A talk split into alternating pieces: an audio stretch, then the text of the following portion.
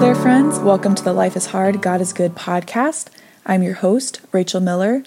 Thank you so much for joining us today for this episode of the Life is Hard, God is Good podcast. We are talking today about how to know if you are saved. James 2:19 says, "You believe that there is one God? Good. Even the demons believe that and shudder." There are many good people out there who think they are going to heaven. They say the right things, advocate for others, they do the right things, go to church, maybe even serve and lead. Matthew 7:13 says, "Enter through the narrow gate, for wide is the gate and broad is the road that leads to destruction, and many enter through it. But small is the gate and narrow the road that leads to life, and only a few find it." And Jesus also says, "Many will say to me on that day, Lord, Lord, did we not prophesy in your name, and in your name drive out demons and perform many miracles? Then I will tell them plainly, I never knew you. Away from me, you evildoers. This is something that is way more important than most of the things that we do in our daily lives. Getting our, our food, going to our jobs, making sure we pay our bills, seeing our friends and family. One day you will die. Do you know for sure where you're going? This is so important. Paul even says in 1 Corinthians 15 For what I received, I passed on to you as of first importance that Christ died for our sins according to the Scriptures, that he was buried, that he was raised on the third day according to the Scriptures. We had Easter recently, but what does that mean for us? It is of first importance. But what do we do with that? Heaven and hell are real after we die, we either go to eternity with God or to the lake of fire where there will be weeping and gnashing of teeth. Your body doesn't just go into the earth and your soul cease to exist. Do you really think that's all there is? How do we get to heaven, though? It's not a balance of good and evil. At the end of your life, there's not a scale where you put the bad things that you've done against the good things, and if the good outweighs the bad, then you go to heaven, and if the bad outweighs the good, then you go to hell. It doesn't work like that. James 2:10 says, "For whoever keeps the whole law and yet stumbles at just one point is guilty of breaking all of it." God cannot tolerate sin. He is holy. And if you have sinned, which we all have, Romans 3:23 tells us that all have sinned and fallen short of the glory of God, which is deserving of death. The wages of sin is death. But blood covers over sin. Like in the Old Testament, they made sacrifices to cover over sin. They would lay their hands on the animal and then slaughter the animal as to atone for them. And then Jesus became our perfect sacrifice. That's why we celebrate Good Friday, is that he became that sacrifice for us, took on all of our sin, and his blood covers us. His blood is sufficient. So it's not just going to church once or twice a year, making sure you hit Christmas and Easter, or even going every week and being really faithful in that. It's not about calling yourself a Christian, posting your Bible in a cup of coffee on social media, or sharing a Bible verse every once in a while. It's not about praying only when you need something from God. I cannot tell you if you're going to heaven or not because I'm not the judge, which is a very good thing, especially if you listen to our last episode about why bad things happen to good people. You know why it's not good that we, or why it's good that we are not the judge. Man looks at the outward appearance, but the Lord looks at the heart. Unfortunately, there are many nominal believers who go to church on Sunday and do and say the right things, maybe even serve and lead, but their hearts are far from God. We do not want to reach Judgment Day and see the Lord face to face only to hear Him say, I never knew you.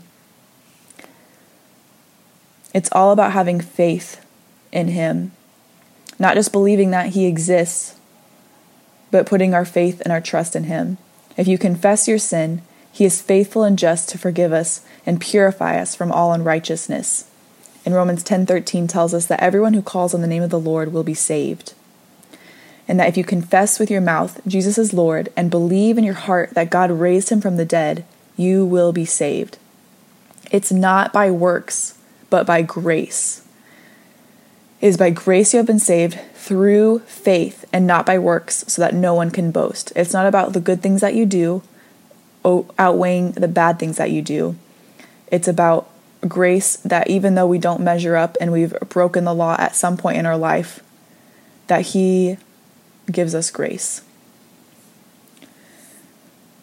But there's also, we do have works, but that comes from our faith in God. Works don't get us salvation, but when we are saved and have faith in Him, then works just overflow out of that naturally. In the words of Rich Mullins in his song um, Screen Door on a Submarine, faith without works is like a song you can't sing. It's about as useless as a screen door on a submarine. In James 2:17 it says in the same way faith by itself it is not accompanied by action is dead.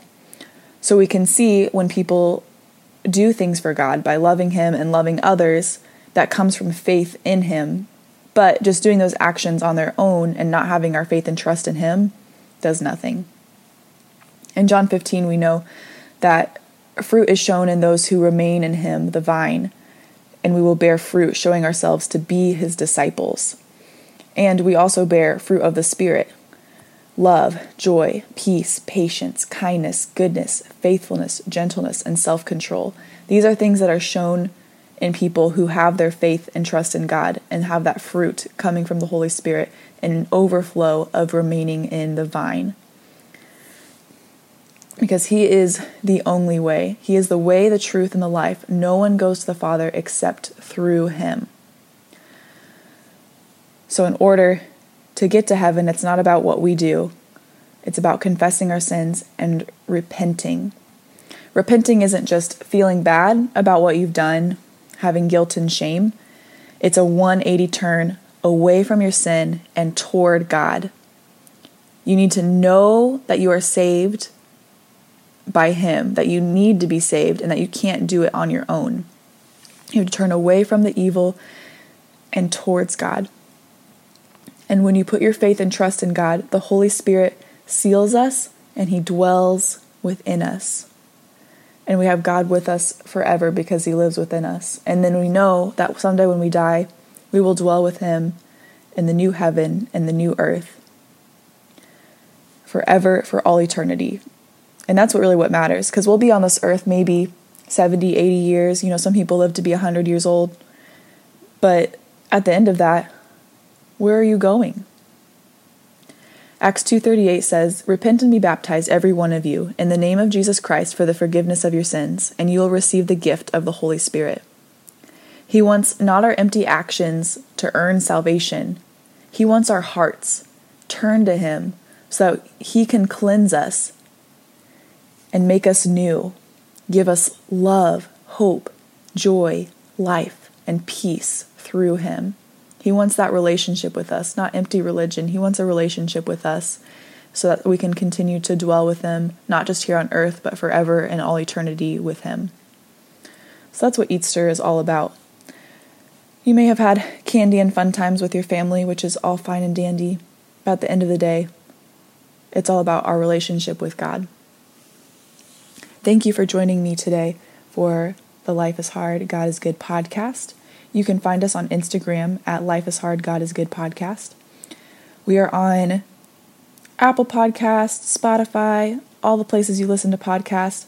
If you would leave us a review, rate, share with your friends, let them hear the truth and encouragement so you can share with them. I hope you guys have a great week and tune in next week.